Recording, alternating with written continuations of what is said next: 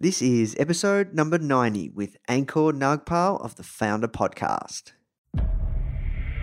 What you need is thirst. You need to be a thirsty human who is intent on learning. It's a really fascinating, fascinating exploration of human potential. Now. Now. Now. The Foundr Podcast. Even the greatest entrepreneurs had help. If you want to learn from the most successful founders on the planet, you are in the right place. Branson, Mark Cuban, Tony Robbins, Tim Ferriss, Ariana Huffington, Go, Steve Case, Gary V, Sophia Amoruso, Barbara Corcoran, Daymond John. Learn from the greatest minds in business today with interviews hosted by Nathan Chan. This is not your average entrepreneur podcast. The Foundr Podcast.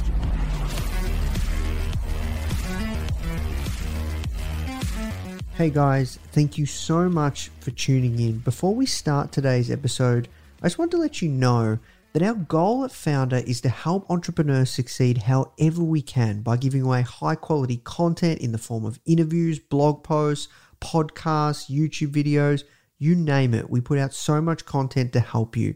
And another interesting project that we're working on right now is partnering with world-class founders like Daymond John, Alexa Von Tobel, Greta Van Riel, and so many more to teach crucial skills like negotiation, finance, e-commerce, and so much more.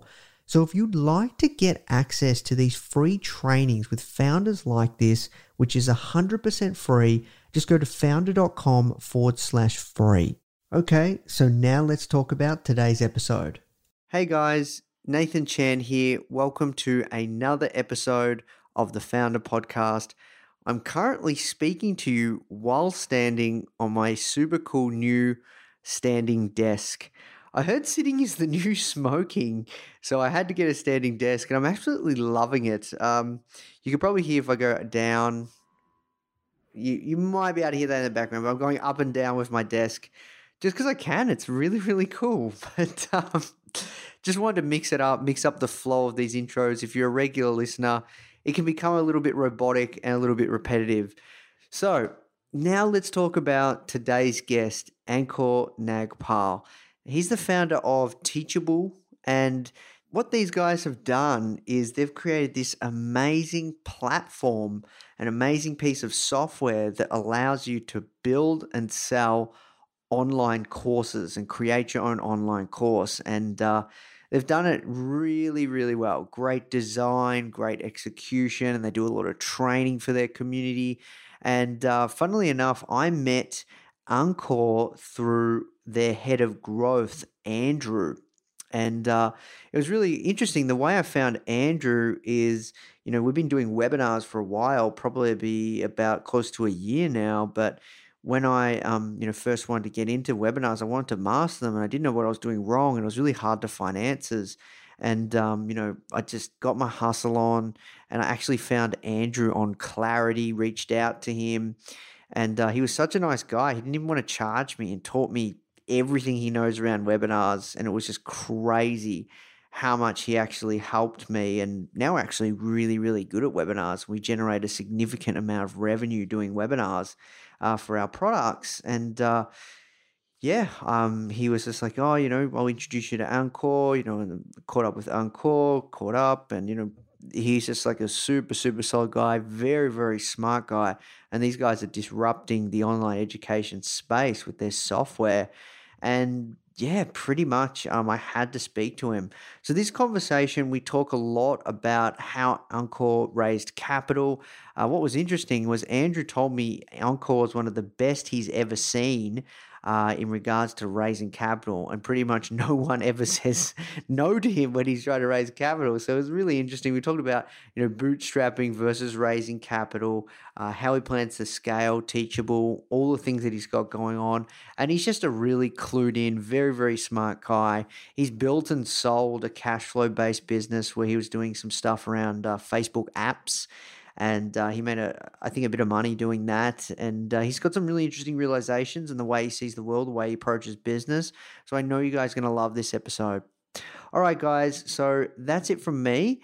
Uh, if you are enjoying these episodes, please do take the time to leave us a review. And also, just while I have you, if you are interested in connecting with like-minded entrepreneurs, these are, you know, amazing people just like you that listen to our content, read our content, consume our content. They're in the Foundr community. We do have this amazing, amazing membership called Founders Club. It's pretty much for boss entrepreneurs and founders only. There's a lot going on there. If you are interested, you know, it's a product that we've just recently created. I believe in it so much, and I think it's going to change the game for anyone that's an entrepreneur or a startup founder or a business owner. So if you want to know more, please go to Foundr Club, F O U N D R Club, C L U B dot com, and you'll be able to find out much more. All right, guys, now let's jump into the show. Thank you so much for taking the time to, to join me, Ankur. Yeah, it's happy to. Awesome. So um, the first question I ask everyone that uh, I speak to is, how'd you get your job? It's actually funny. I've never, I've never had a real job in my life. Um, so what I do when I don't get jobs is basically create companies and give myself a job. But literally, I've had one job in my life, which was a summer internship when I was eighteen years old. And after that, I've never had what could be traditionally called a job. Awesome. And uh, can you tell us about the work? Like, how how do you find yourself doing the work you're doing today? Yeah. So right now, I run a company called Teachable, which helps people build and sell online courses. And this happened, you know, pretty organically. I was teaching online on a platform called Udemy. I was building courses as a teacher, and I saw this opportunity, and I realized, look, there's something here. I want to see what I can do. Um, so I built this tool. At first, it was only for myself. I never knew, you know, it would become a company. So I built this tool just for myself, and soon realized that, you know, after I'd solved my own problem, there were other people like me. So I could then take this tool and find more people like me, give them the opportunity to sell online courses using our software. And, you know, things started spiraling from there. I see. So when did you start Teachable? Um, I started Teachable in the fall of twenty thirteen. But early on, I didn't know it was a company. I never planned on raising venture capital, never thought this would be anything more than my personal side project. So for the first few months, it was just like my fun little side project. I had no idea that this was what I wanted to do, or this is what, you know, this is what I would spend the next two years of my life doing. Yeah, I see. So your your company wasn't originally called Teachable. It was called, because I'm sure many people would have heard yep. of um, Fedora. Fedora. Fedora. Correct. Yep, it was called Fedora. Um, we were almost sued out of existence, so we decided to rebrand to Teachable. yeah, no, I, I know that feeling. Uh, we've actually been through that same path. And uh, yeah. the company wasn't originally called Foundr, but uh, for us, it was a real blessing. So, yeah, yeah I'm I'm curious. So you said that you, you were teaching on Udemy and you created your own software. What were your frustrations uh, like with using Udemy that, that forced you to want to create Teachable? What were the things that were missing in the marketplace that Teachable does? So to start off with, you know, what I liked about Udemy that I wanted to replicate was the fact that it was so, so simple to create an online course, right? It, it, they just made the entire process easy. It was not like an, you know, an old learning management system. They made that part natural. But what I found terrible is on Udemy, you did not have ownership of a student. Like, you could not even email them in the future. You know, anyone that's built an online business, as you probably know, if you're building a business where you do not have even a student's email address, that's not a business. You're just, you know, you're making a little bit of side money. You're not building anything sustainable. You can't build on top of that.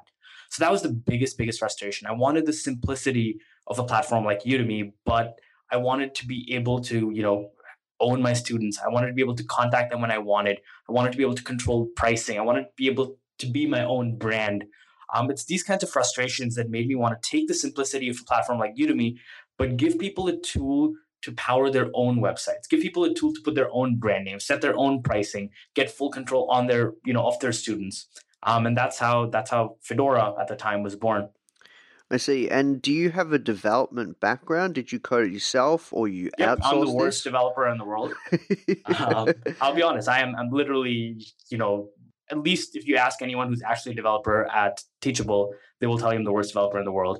But I think I, you know, I always knew enough coding to be dangerous. Like, I could build what I wanted, and it it would work.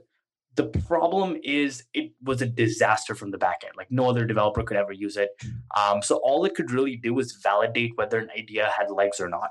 But that was all I needed at the time. You know, I, I could prove that with my own terrible coding abilities. I could prove how to build a prototype, you know, do enough volume on the prototype that I can then take that, raise capital off the back of the prototype, and then build a real engineering team around it, which is what we did.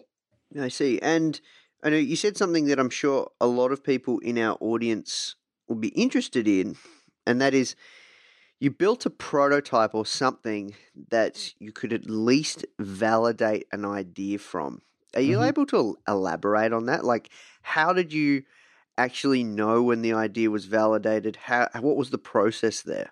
Yep. Um, it was as simple as, you know, in general, I think as an entrepreneur, I'm pretty A D D and I go through a lot of different ideas. What I like about being able to do a little bit of coding is you can actually build your idea.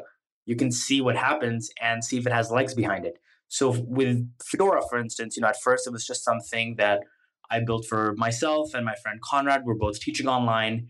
Day one, I think we did a few hundred dollars in, in sales. And I was like, wow, you know, like this is more validation than like my last ten ideas. But just seeing the progress over the first few weeks, you know, and just the fact that we found other people that wanted to use it, we found people willing to pay us to use it. And, you know, my biggest mistake was I probably waited too long to consider the idea validated. Like we only raised money about six or seven months after launching the first version, when realistically it should have been two or three months. I think I was, I think it was my own fear holding me back, that I just didn't believe like, you know, like this was it. In retrospect, I should have seen the science sooner rather than later. Hmm, I see. And how did you get your first paid customers? Our first paying customers, and this is a funny story because we got very lucky. Well, I'll do it customer by customer. Customer number one was very easy because he was the guy I was teaching with. So I was like, look, I'm going to build a solution. Um, will you, you know, pay me fifteen percent of sales t- to use this? And he was a buddy of mine, so he kind of couldn't say no. So he did it, and, you know, he made a little bit of money, and then I had one case study.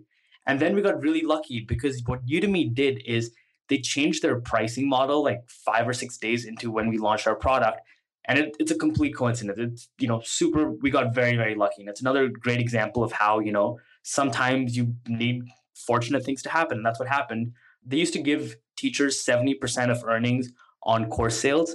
What they did is they announced a pricing change that said, hey guys, you're not going to get seventy percent anymore. You're only going to get fifty percent. And that just created, yeah, exactly. So that created an exodus of like angry, angry instructors, like, you know, people that were just wanted to look for alternatives. And that's when we started sending email to people being like, hey, I know you're doing well on Udemy, but, you know, do you want to check us out? And that kind of helped us get customers two through six. Yeah, wow. So you were just going cold. You were finding these Udemy instructors that we you could yep. see were doing well. Yep. Um, and then just going cold, just yep. doing things I know, that don't I mean, scale. Being, persi- being persistent, um, obviously, like our response rate was so low early on. But I mean, we're always, you know, pretty respectful while also being aggressive and frequently checking in. And because for a lot of people, it was not, you know, they only replied to email number four or something.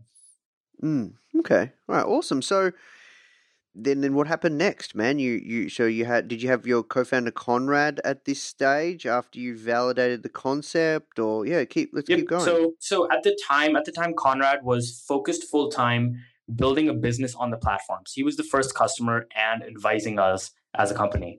So that was, it finally reached a point about, as I said, five or six months in where I was like, okay, look, this is validated. You know, what next? And I was like, well, for one, we need real technology. Two, you know, we need a team, both of which cost money. So I decided to hop on a plane to Silicon Valley and start talking to people to raise a seed round. Okay. And, and how did you know how much you needed to raise? How do you work that out? So what I've heard from people, a rule of thumb is try in your first round to get the amount of capital you'd need for twelve months. A wild guess that, you know, and obviously you have to make estimates. I thought somewhere in the region of a million dollars would make sense. Um, to be honest, I wish I could say there was like some kind of science to it, but, you know, a million sounded about, about right. And when investors asked us, how much do you want? If, as long as, you know, you seem confident enough and come up with a logical reasoning as to why, which for us was like, look, I think our burn is probably never going to go above fifty K a month.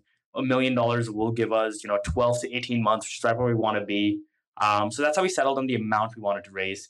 With that said, any entrepreneur that tells you he wants to raise a million dollars, I mean, that probably means he wants, he or she wants to raise anywhere from six hundred to one point five. You know, it's very fluid. Mm, I see. I see. And uh, at what stage, sorry, in, in the in the journey, did you uh, go to raise capital? Was this about this? You said was it nine months later? About yeah, about six months in, okay. um, we decided to raise capital. And at the time, it was still just me, full time, doing everything. I was, you know, I was the only salesperson. I was the only developer. I was customer support. I was the community manager. Yeah, wow. Yeah, it was exhausting, but it left me with a very good feel and understanding of the product, right? Because mm. a lot of times as a founder or as a C E O, rather, you get hands off with the product, you get hands off with the customer. I did that. I like I was just so deeply immersed that I feel like that benefited me a lot in the early days. Mm. Now, before we keep going down this journey, I want to talk about your previous journey because I'm curious.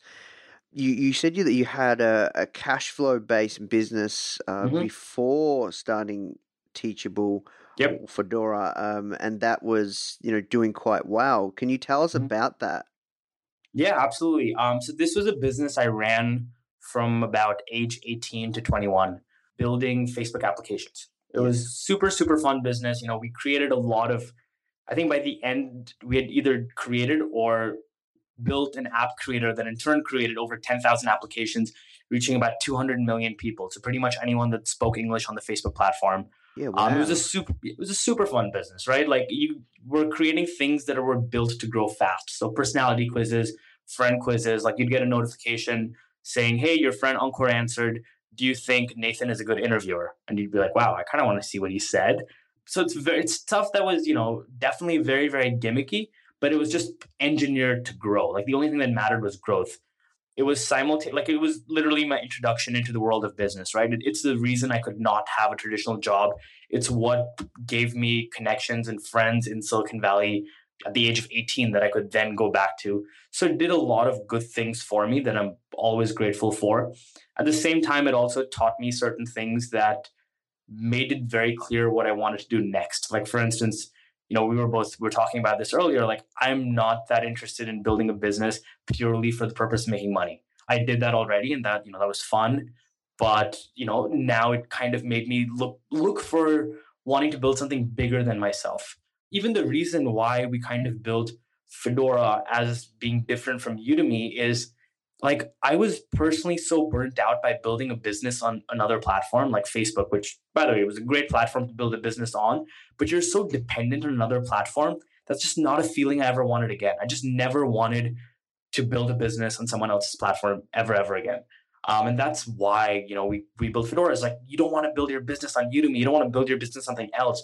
We want to give people the tools to build, you know, their own business. Like with Teachable, we're a platform, like a technology provider. We're not, you know, a marketplace. Um, so it's that kind of frustration from having done that in my past that kind of has led me to do a lot of the things we're doing. Yeah. Okay. I see. And you mentioned that business did really, really well. Uh, did you sell it? Like what happened there? Are you able to nope. talk some numbers or? Yeah, absolutely. So, I mean, you know, we made, made a few million dollars, most of which I got to keep personally because we had no expenses. Um, but the way the way the business monetized is it was generally advertising revenue. Towards the end, we're making about fifty percent of our revenue from ad revenue, the other fifty percent from virtual currency. So people would, you know, buy, people would could complete actions to earn currency that could be spent in game. We never sold the business just because Facebook applications had no resale value. Like that entire business was only worth the money it made. And again, that's one of my other frustrations with, you know, from a purely business perspective, if you're building a cash flow based business and you are going to sell it, you know, you're not going to get more than, you know, a few months of revenue, maybe a year or two if you're lucky. But if you're building enterprise value, that's an entirely different value proposition. Then you're building, you know, actual, you know, value that can be sold for a much greater multiple. So we never really sold, you know, we sold a couple of Facebook applications for like twenty, thirty thousand, which is good. But if you, but some of our bigger Facebook applications would make fifty thousand a day. Mm. So yeah, wow. Yeah. So it's a completely different scale.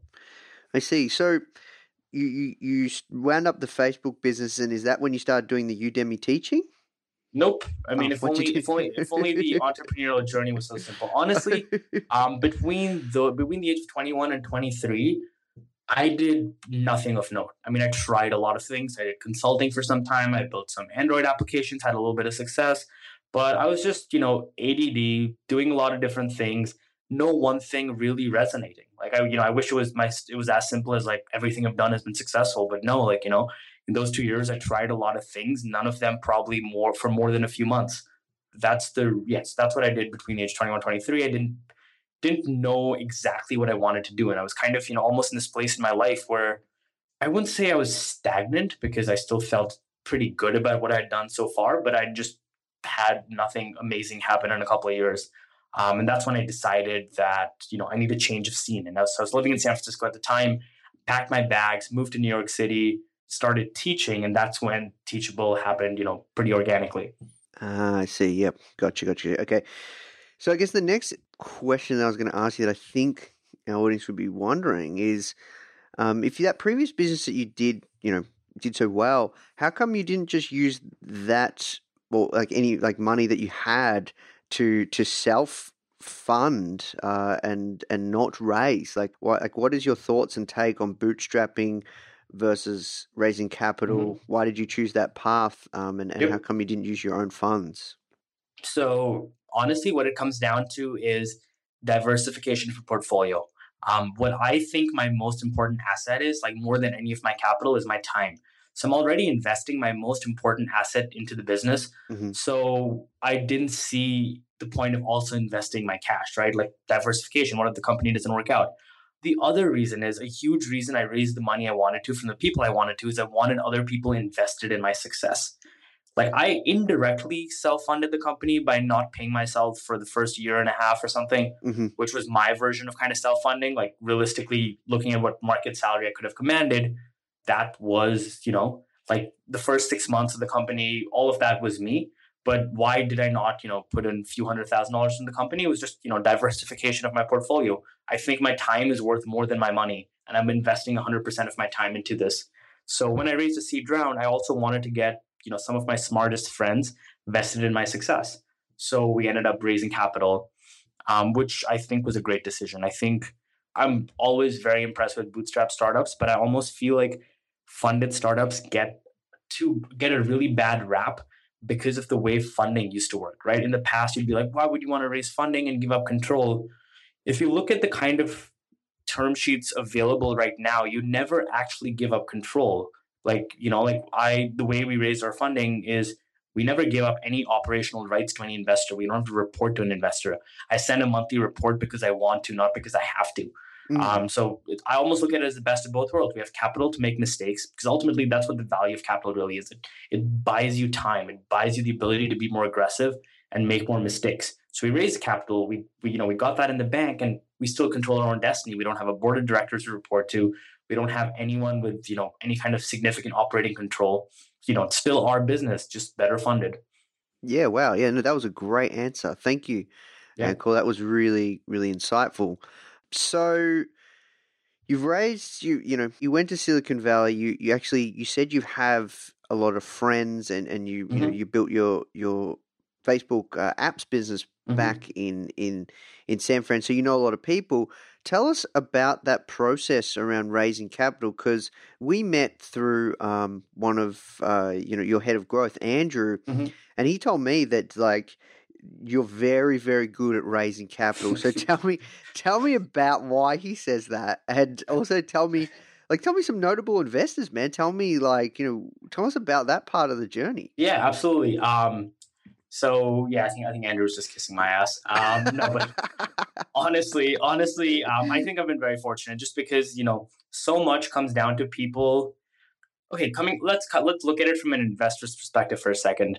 Um, what investors like to see is observing someone over a period of time and watching them develop, right? Because ultimately, it's very hard for an investor to make a decision when they're meeting you for the first time. You're pitching them really hard, really well. For them to decide on the spot to give you money is hard. The advantage I had is I had a lot of people that invested in the company. I met them when I was, you know, seventeen, eighteen years old. They've kind of seen my maturity. They've seen me develop. They've seen me grow. So when I come to them saying, hey, I'm raising money, it's not, it's not about giving money to someone you just met. It's about giving money to someone you've you know, known about and followed for six or seven years. So that's been, and, you know, I don't like saying this too much because this is not really something that's, you know, a very strong takeaway for a founder. Like people raising money now, they're like, well, you know, what can I, yeah, thanks. Like, how does that help me right now? So I think that was one of the things that worked out really well. The other advice in terms of something practical that I have for anyone. So if anyone's looking to raise a seed round that's listening to this podcast, the playbook I would follow, and this is largely what we did, is find one really, really good investor. Like one investor that's willing to go out and, you know, fight for you. It doesn't matter how much they put in. They could be putting in twenty K. That's fine. Find that one investor that's a brand name almost. Do whatever you can to get him on board, get her on board. And then go to AngelList. It's that simple. Go to AngelList, have them syndicate the deal for you, and just handle the rest inbound. Let people come to you. It's never going to work until you have that one kind of brand name investor. But getting one brand name investor, especially if it's a small amount of money, is still a lot easier than when you look at, you know, raising a million dollars up front. Yeah, because you kind of got that social proof, right? Yep, absolutely. So that's what happened to us. That was our exact story. Um, Matt Brezina, who is the founder of Xobni, one of the first Y Combinator companies, mm-hmm. um, was the first person to, you know, officially be like, all right, I'm in. Um, and then I talked to Naval, who's the founder of AngelList and a friend, and I told him, like, you know, what do you think we should do? And he's like, well, we'll just put it on AngelList and send it out. So our first round actually happened that easily. Like, you know, wow. Matt put in money, got sent to AngelList. And what was great about AngelList is instead of going to investors and getting rejected over and over, which did happen too. It's not like we didn't face that at all. We did have that. But here, people just come to you, and it creates that social proof really, really fast. Um, and that's kind of my grievance with investing is it's so it's so much driven by herd mentality. Like so many of the investors that didn't want any piece of us initially all wanted to come back after the AngelList email went out, you know? Yeah. That's the thing that, that that's the thing that frankly sucks about it because, and that's also why, you know, I really respect Matt because, and in general, for me, the hallmark of a great investor is someone that refrains from asking the question, who else is investing? Because that means they're trusting their own instinct. And that's very rare, but I've found a lot of great investors don't ask the who else is investing question. Because when they do that, it's so easy to get biased and influenced. They're not evaluating opportunity on what it is.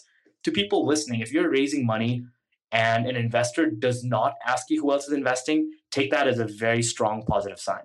Mm, okay, interesting. No, this is great. Um, so like if you go on AngelList now, you can actually see uh, all your investors. You even, you know, it even says, you know, how much you've raised. Yep. Um, it did till the point that we got tired of updating it. So it's not fully accurate because we were updating it early on every time we closed someone because we're like, yeah, social proof, social proof. And then when yeah. we like kind of got to the round, we're like, eh, we should maintain that profile better. But we raised a million dollars from, you know, a bunch of investors that summer. We raised a follow on million dollars in December from Atlas Ventures, taking us to about two million dollars in seed capital. Yes. Okay. Awesome. And you know, tell us like where you guys are at now. How's things going? What what are you guys struggling with? What's working? What's not? Um, yeah. So overall, I mean, I think all things considered, we're in a very good place. And right now, we're I think I don't know. It's tempting to always feel like you've done the hard work, and I feel right now like we've done the hard work. But you know, you probably come back to me in a month, and I'll be like, I I knew nothing then. um, right now, we're at about you know we're at about a two million dollar run rate. You know, going from zero to one million was super, super hard. Um, one to two was substantially easier in comparison. Mm. Um, so that that's kind of where we're at financially. We're trying to, you know, five X our business annually. That's that's sort of our internal goal. I, you know, it's January now, so I have no idea kind of how that plays out. But our goal is to try and be a be a ten million dollars business at the end of the year. Whether we get anywhere remotely, I'm so happy I'm not a public C E O where you're actually held to the things you say. I could totally come back here a year later and be like, ah, yeah, that failed. But that, you know, that's what we want to do. And more significantly, we also want to kind of be a paradigm shift in the world of online education. To me, it seems glaringly obvious that there's going to be a growing class of teacher entrepreneurs. Basically, people, I mean, you know, you'd, you'd belong in that category. Someone that's effectively an entrepreneur. You might not identify as an entrepreneur and you might not identify as a teacher, but I would call you both because you sell education to groups of people. And I think it's inevitable that there's going to be large classes of these kinds of people, both from people that used to be teachers, but also people that are, you know, good at any specific skill. So we think there's going to be, you know, tens of thousands, hundreds of thousands of people like that, and they're going to need a technology platform. And we believe we're the technology platform. Again, this could well be delusional, but I think five years from now, we're going to look back and be like, wow, that was glaringly obvious. Mm, yeah, well, look, um, I see that same kind of vision as you, Ankur, in that sense, because like this online, you know, teaching, online education, yep. it's a multi, multi-billion dollar industry. Yep. And, you know, when we started Foundr, we just started off as as a media company. We still are just, you know, uh, one arm of our business is is education. And this is mm-hmm. this only came from listening to our readers and, and users and, yep. and, and hearing what they were saying. And they said, we need more help. So it's like, okay, well, how can we help you? How yeah. can we further serve? So I think it's very, very smart. Um, you know, one thing that one of my mentors taught me, which actually I, I love this saying, I think you'll love it too, is during the gold rush, the people mm-hmm. that made the money weren't the ones weren't the ones mining the gold. They're the ones selling the tools, and that's the not to say shovels, the picks yeah, and shovels. That's right, and it's not to say you know building this company to. Well, you are building it to make money, but and that's not your sole purpose, but it is very, very smart. Yep. Well, it's also the other thing is personally for me, again, after the Facebook app stuff, we were effectively in the content business. And that's something else that I just don't want to be in at this point in my life. My motivation was to build a platform versus a content business. A content business could be a lot more profitable personally, especially if you're a smaller company. You know, I wouldn't raise money if I was doing a content business. But yeah, our ambition was to be a platform. That way, you don't have to worry about being a hits-driven business. I think content businesses can be very successful, but you're only as good as your last hit. Mm. Might yeah, it be courses, might it be the movie business, might it be music, right? Even the movie business, it looks like that. You're only as good as your last hit. Um, so personally, you're right. You know, we wanted to be a platform. We wanted, you know, we want to be the picks and shovels in this in this space.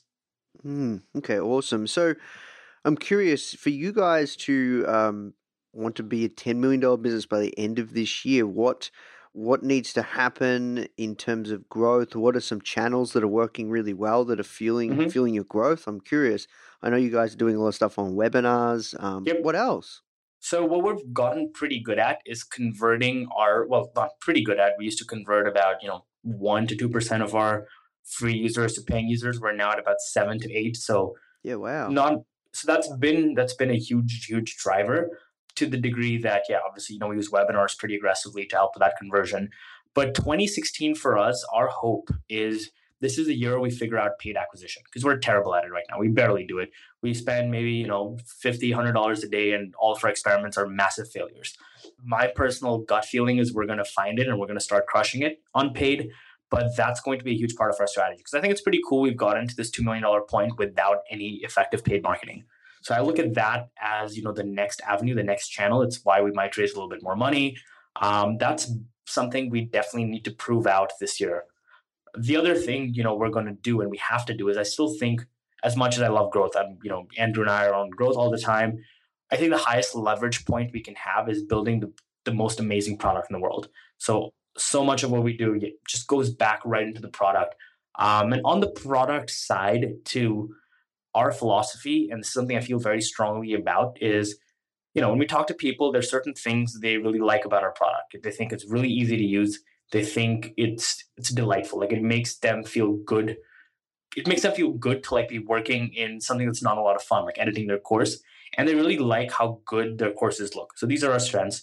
Our weaknesses for a lot of people are a lack of certain specific functionality. Like we don't have drip content yet. Chances are by the time people are listening, we might have it, but there's, you know, certain core features that people deem us not to have, they consider important. We effectively have two choices we can make on the product strategy. We can either compensate for the missing features, which, you know, we're doing to a degree, but what we're really focused on, what I'm really excited to do is, yeah, you know, we'll eventually get all the missing features and stuff. What I really want to spend this year doing is double down on our strengths. So people think, you know, we help their sites look beautiful. I want it to be more beautiful. I want to make our strengths stronger before we compensate for our weaknesses. And I think that's what makes a great product. Just something that does whatever people think you're good at, just do that better and then worry about people that aren't happy because of X, Y, Z. Mm, yeah, no, that's, that's great insight. So I'm curious around the webinar piece. You guys are very aggressive on webinars. Like how many do you do a week and how many do you plan to do a week? So we run a weekly webinar every Thursday that's just part of our funnel. Whenever someone signs up for a free account, to show them advanced functionality, give them an opportunity to upgrade their account. That's happening. That happens every Thursday on demand. Um, outside of that, we have joint venture webinars where we partner with other people, go to their audience, and deliver training to their audience. Those are as scheduled ad hoc. Um, we try and aim for about two to three a month. We either end up doing a lot more than that in a month, or like just having nothing for a couple of months. But on average, I would say two to three a month. We're trying to figure out the missing piece right now is what we do with our paid acquisition funnel. I think the answer might be kind of similar to your setup, where it's a weekly webinar that's not about the product, but rather something a little more top funnel, like how do you succeed with online courses? We think it's that, or it could be a workshop that's has a recorded workshop, but a live Q and A that happens every day. We're still experimenting with that. We don't know what the right funnel is over there, but that's kind of the missing piece that we're looking for is how do we, what is going to be our marketing funnel to successfully acquire paying, you know, successfully spend money to acquire paying users. Yeah, I think webinars is, is very, very powerful. I, I you know, yeah. I only got introduced to them about six months ago, and uh they're a great way to just provide a ton of value too to mm-hmm. your audience, not just yep. not just to sell, but you know, to educate yep. and, and go from one to many, not one to one. Yep. Um, and, and it's a great way to, I guess, really speed up the sales process because yep. that's what everything is, right? It's just sales. Yep, absolutely. Um, but it's also in turn, that's another thing we're going to focus on this year is a lot of legitimate customer success, right? Not just not just selling, but also how can we help more people achieve success? And a lot of that, we'll, we'll also use webinars as a tool, except these won't be sales webinars. These will be webinars that are entirely focused on delivering value. I see. So you're saying you would do like uh, webinars for your current yeah. membership? Like learn, yeah. learn, yeah. Like, like, like learn email marketing on your Teachable school. And it's entirely a workshop on how to do email marketing on your Teachable school. Um, we might even make those paid features that drive revenue indirectly. So we're not selling, but in order to watch them, you have to be a paying user. Mm, yeah, yeah, we do stuff like that too for our um, certain people in our community as well, and that's that's mm-hmm. that's really good. Like it's yeah, no, that's really smart too. Um, also, what other things are working for growth for you guys? Uh, you know, you've got an amazing product. Um, so the biggest, the other thing that I think works out very well is, when people use our software to build their courses, when that soft, when their schools or sites get propagated outward, there's a percentage of students every single day that see, oh, this is powered by Teachable. I wonder what Teachable is. And they sign up for Teachable. So there's kind of this inherent, I won't say viral because it's not purely viral, but there's an inherent organic loop inside the product, which, which helps so, so much. Word of mouth referrals is also huge for us. And yeah, you know, like the student side, like, I think it was, yeah, two days ago that we crossed the one million students threshold, right? So we're one of yeah, the wow. we're one of the f- faster online education companies to get there. We definitely got there substantially faster than Udemy and Skillshare and stuff. I think Coursera might have gotten there a little bit faster than us. We're one of the fastest companies in online education to get to that milestone. And that's helped us a lot just because some of these students see, oh, powered by Teachable, we're going to, what is Teachable, and then use it. Um, and yeah, just organic referrals from very happy customers. Yeah, okay. I see. You know, that's really, really smart. Kind of like um, what Hotmail did. Whenever yep. any, someone sent an email, it said, um, P S I love you from yep. Hotmail. Yep, made by Hotmail or something. Yeah, that's, yep. yeah, okay. That's and even awesome. With us, like people can remove it, but, you know, only about twenty, twenty-five percent of people end up removing it. Mm. Like, because we do say it can be entirely white labeled, but a lot of people just don't, just still leave the powered by Teachable in there. Gotcha, gotcha, gotcha. You mentioned something about Coursera. I was reading about them the other day. Apparently, like somebody was saying um, when I was reading that they grew faster than Facebook or something. Like, I wouldn't be surprised because early on they had a massive growth spurt where they got to two million people pretty quickly. It's interesting, right? They had such a they well, they still have a very strong inherent value proposition, like university level courses taught by university professors for free.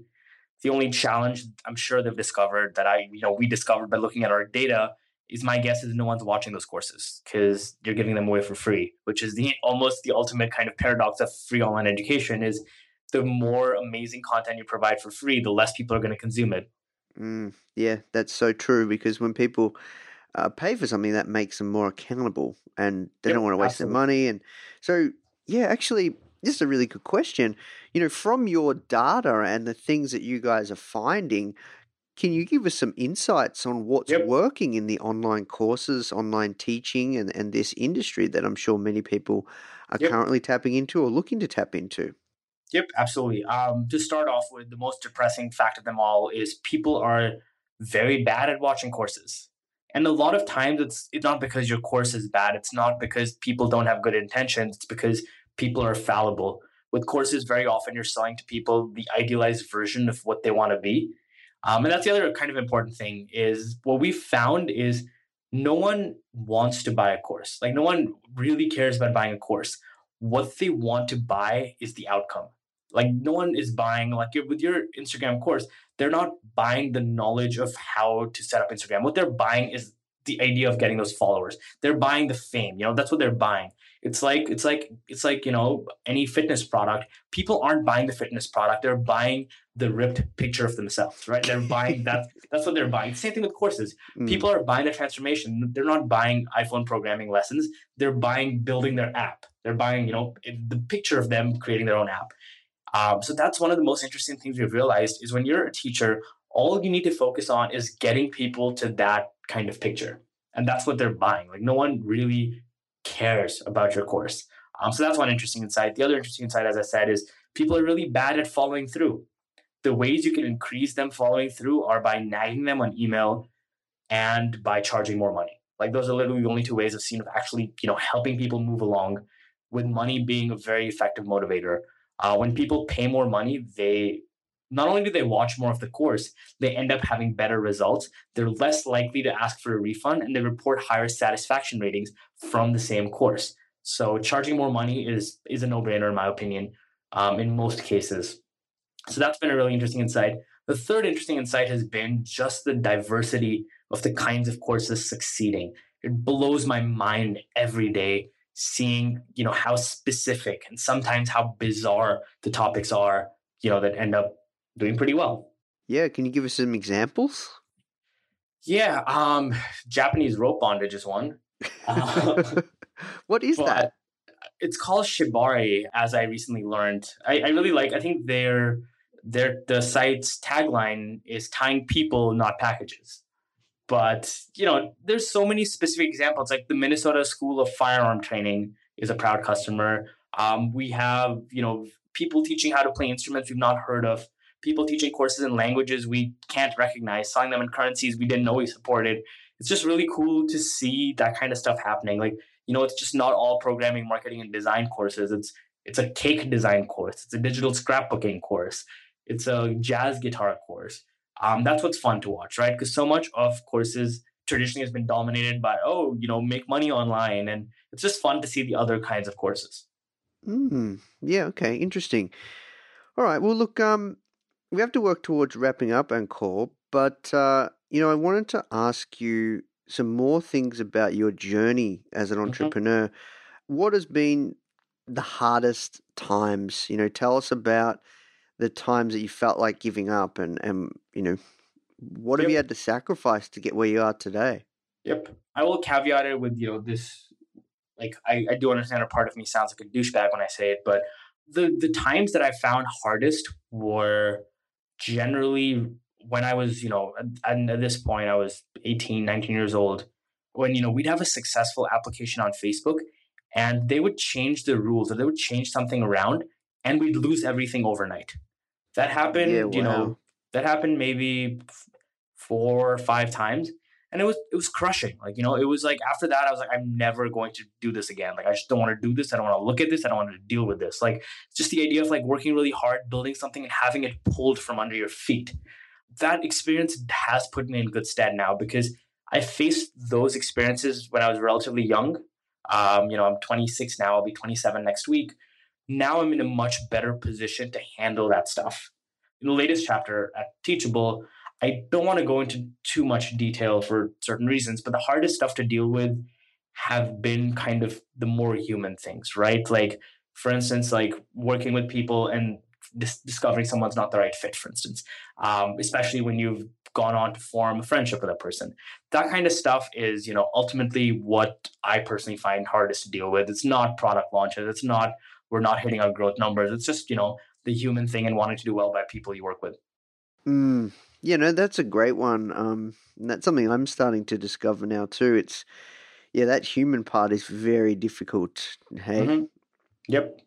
Awesome. And what about, uh, you know, I guess what, because you said you have a lot of really successful friends in Silicon Valley, mm-hmm. um, you know, from from all the entrepreneurs and, and and these successful friends that you know, what are the some of the underlying uh, characteristics that you notice and see in, in a successful entrepreneur?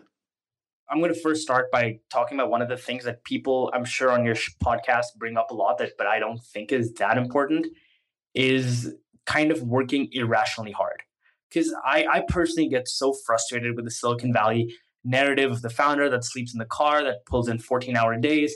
I personally think that's a load. I think that's a load of crap. I think I think I've produced my best work by being lazy, by maximizing effort to reward. And I think the best entrepreneurs, at least the ones that I relate to the most, are people that think similarly. Not people that are inherently lazy. I'm not saying you, you know, you still work a fifty-hour week. But what really pisses me off is people that take pride in working an eighty-hour week when they don't have to. Um, and, you know, just look at, you know, I think we've done pretty well as a company working normal hours. Like, our story is not one of working stupidly hard. Our story is one of working smart. Um, and that's something that I think, you know, has helped me all through my life and a lot of the successful entrepreneurs I know. Like every rule, there's exceptions. There's some people that do work stupidly hard and also turn out to be successful. And I think they falsely attribute it to the fact that they're working really hard. I think those people would have been successful even without that. They just, you know, make the kind of connection that I worked hard and I'm successful. Therefore, it must be because I worked hard. Mm, this is interesting. So what about someone like Gary V, man? Like, I interviewed him.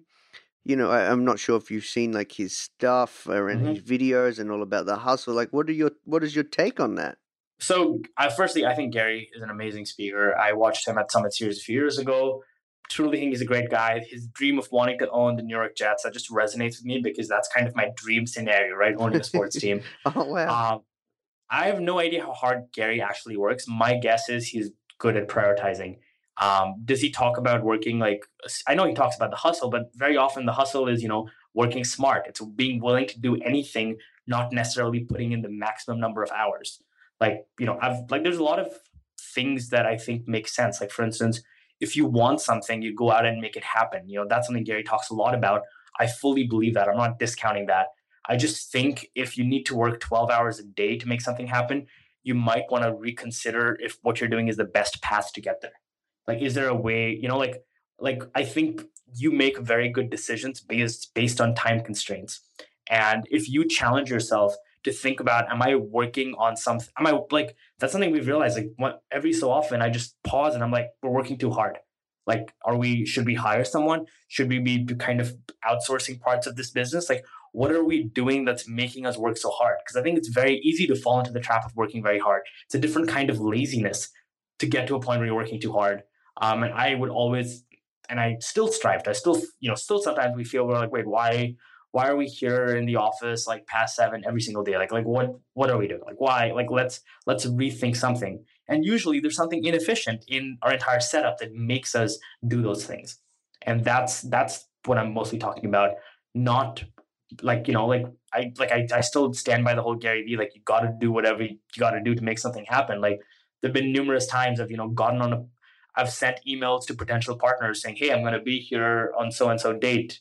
And when they say yes, you know, buy a ticket and show up. Like, you do all of that good stuff. But at the same time, I'm personally always striving really hard to find a work-life balance. I fail a lot of times, but I think that's something everyone listening should strive for rather than falling into this kind of fake, at least in my opinion, untrue narrative that you necessarily need to be working, you know, eighty-hour weeks to make something happen.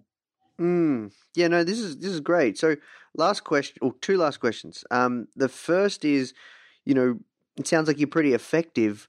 What advice do you have on being an effective C E O? Honestly, I think I think it's a combination of finding the right people. And when you have that, being comfortable letting them make decisions.